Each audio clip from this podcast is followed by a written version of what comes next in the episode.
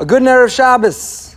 Shkoyach to those who are here early. We continue to turn Friday into Erev Shabbos, and to be able to extend, expand and extend the holiness, the sanctity, to tap into that well even before it's thrust upon us against our will, against our choice. And that's perhaps the most transformative. As opposed to Mekadosh Yisrael Vazmanim, as opposed to Yontif, which requires Jews to set the calendar, Chazal have a language that Shabbos is Omeid. Shabbos stands, Shabbos comes upon us automatically. Every seventh day, whether you like it or not, it's Shabbos. So if you're a last-minute Jew, if you wait till the sun sets, if you wait till the candle lighting, you have no choice. There's no negotiating. When the sun is setting, Shabbos is upon you. But if you're Mekabel Shabbos early, you come a few minutes early, you make a commitment to turn Friday into Erev Shabbos, that's a real Shabbos Jew. Because then you're not just having Shabbos being thrust upon you, it's not coerced, but you've made the choice to Tosefes Shabbos, to add to Shabbos, to expand Shabbos. We show that we really are embracing, we really value, and we really immerse ourselves in the transformative quality of what Shabbos is all about. We've been learning a piece by the Slonim Rebbe on Kabbalah Shabbos, on the anticipation, the longing, the countdown, the wait to get to Shabbos. And we last left off, we talked about how Rabbeinu Hananel understood the Gemara about Ratz. The one who runs on Erev Shabbos, v'hizik es chavero, and damages a friend is exempt, not running in a rush to get ready, but meraked, running because they're dancing, they're joyous, they're happy, there's a bounce in your step, you're dancing your way into Shabbos. So we left off, perhaps this is the origin of the custom that many have, to recite Shira Shirim on Erev Shabbos.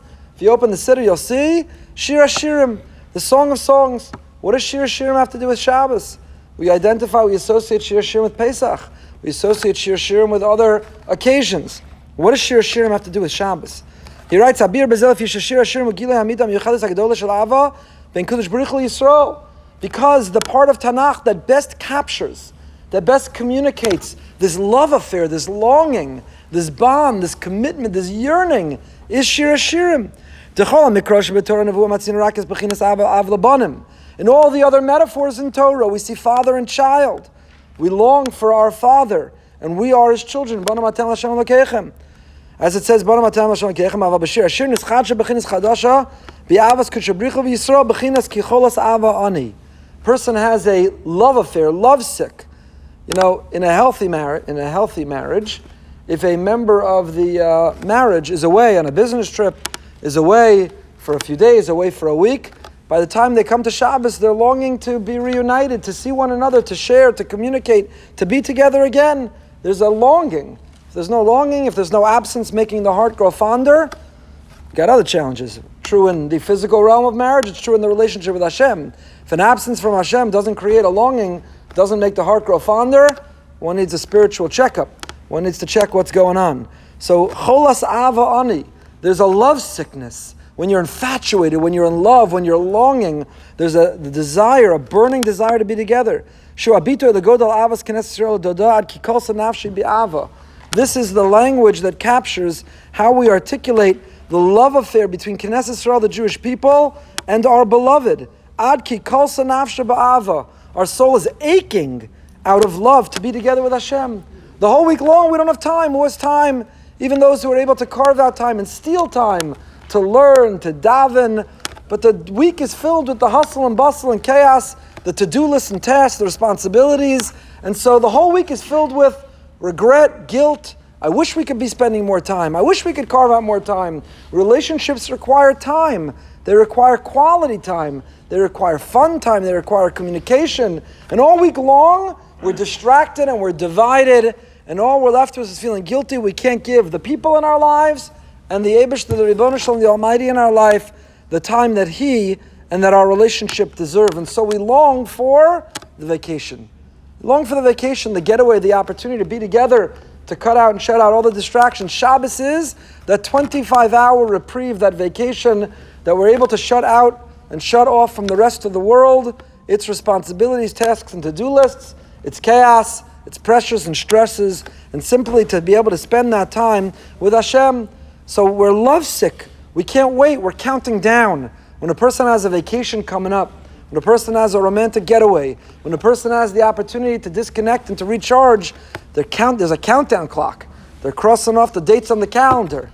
The whole week long, that's our attitude towards Shabbos. I'm waiting, I'm counting down, I'm anticipating, I'm longing. I just want to spend some quality time with Hashem. I want a davening where I'm not on the clock and there's nothing buzzing or beeping or vibrating in my pocket telling me I have to be somewhere else or all the things I have to do that I'm that I'm being delinquent on. Shabbos, I could just be, be present, be lost, be thoughtful and mindful in my in my davening, in my learning, in my conversations, in my song, even in my Oneg Shabbos, in my eating, in every aspect, in every aspect of it.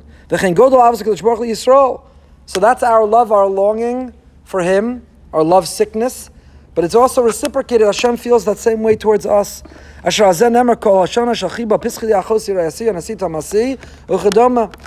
beautiful, that beautiful pasuk, all these descriptions. And the Rambam describes this love. When you're infatuated, when you're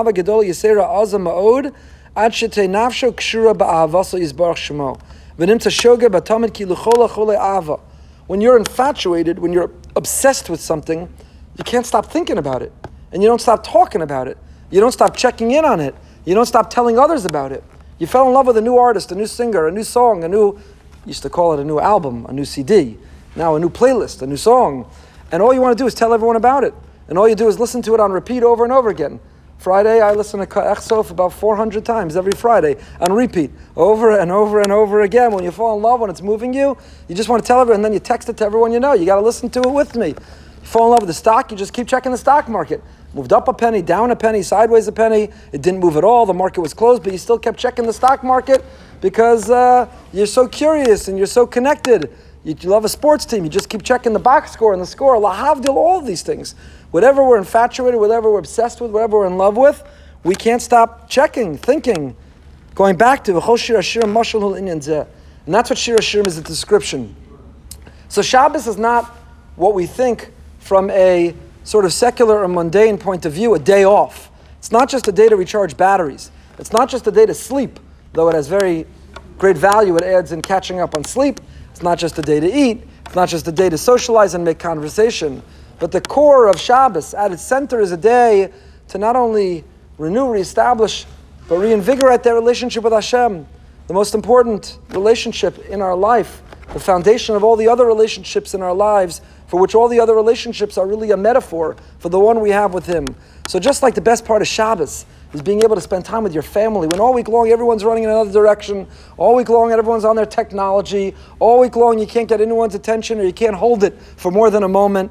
And Shabbos comes, conversations, singing, divrei Torah, board games, a nap on the couch, reading books together, whatever you're doing. So among the people, among the beings that you can't wait, that you long, that you count down, that you yearn, that you're lovesick to finally carve out that time, is a Kadosh Baruch Hu, and says the Slonim Rebbe, that's the origin of the custom of reading Shir HaShirim. Because by the time the week has gone by, and we've been somewhat distanced or alienated from Hashem, we can forget that love affair. We can forget that infatuation. Absence should make our heart grow fonder, but in the case of a being that we can't see, hear, touch, or feel, or smell, sometimes it can do the opposite. So we read Shir HaShirim on every Shabbos, Erev Shabbos. You know, you read, you go read the, you, you watch your wedding video every Friday afternoon. You reread your wedding album every Friday afternoon. Right before you go on your romantic getaway and you've carved out that vacation, you reread the love notes you used to send each other. You go back to your dating and the, if you were dating when there were text messages or emails that you used to send each other. So similarly, Friday, right before we go and immerse ourselves into these twenty-five hours of a romantic getaway with Hashem, of finding the time with Him when we make excuses all week long, why we're always cutting every conversation with Him short, we energize it by first reading Shir HaShirim. Because we have this love that simply we will not allow it to be extinguished. There's a burning fire inside us. We're going crazy from it. We're just obsessed and infatuated, and Shir HaShirim reminds us of that model of a relationship, of that yearning, of that desire. It reminds us that on Shabbos, not just catching up on sleep, and not just catching up on conversation, and not just catching up on reading, it's catching up on our relationship with HaKadosh Baruch Hu, and that has to be part of the agenda. It has to be part of the plan. It has to be part of the conversation. Is how do we bring Hashem? How do we talk about Him? How do we make sure He's invited and He's present at our Shabbos table and in every aspect of our Shabbos? How do we carve that time so that our reading is really bringing us closer to Hashem? We're reading something that we're learning. How do we use the davening in a way which is not only longer because there's more pages in the Siddur, but we are less distracted or eager to have to be anywhere else? If what I'm saying is familiar to you, then God bless you. You're a Shabbos Jew, you understand it, and it's incredible what Shabbos is, what it does for us. You know, the metaphor for me is you look at your phone and the battery's dying. First, when it gets to twenty-five percent, a quarter full, you're starting to panic. Quarter full, I'm not near an outlet, when's my next stop? If you're traveling, fifteen percent, ten percent, you put on the, you know, low power mode. What can you shut down? You turn the brightness of the screen all the way off. Make sure you're disconnected from Wi-Fi and Bluetooth. You're getting desperate. five percent, three percent. And when you get somewhere as an outlet, there's a plug. Oh, it's mamash tchias amesim. It gives you a life. You can plug it in. There's hope. And you watch that battery level come up, up, up, up, up, and you're good to go. You feel like, okay, good. Now I'm recharged. Now I can go out again. Now I can go have my conversations. Now I can do what I need to do. By the time Friday afternoon comes around, we should see that battery level all the way down. And we plug in. We're plugging into Hashem. We're not just plugging into the pillow and blanket. You're not just plugging into the the chicken soup and the matzo ball. You're not just plugging into cuddling up with a book. Plugging out, plugging into our neshama, our soul has been depleted by the sense of responsibility and obligations, by being divided into tasks, and it is the very essence. It gives us our very life force. I'll end, I said in the Parsha class, on this week's Parsha, though I try not to intermingle that with this uh, particular topic, but it says in Parshas Mishpatim, the story of one who damages another, and the five things that the one who damages owes the damaged party.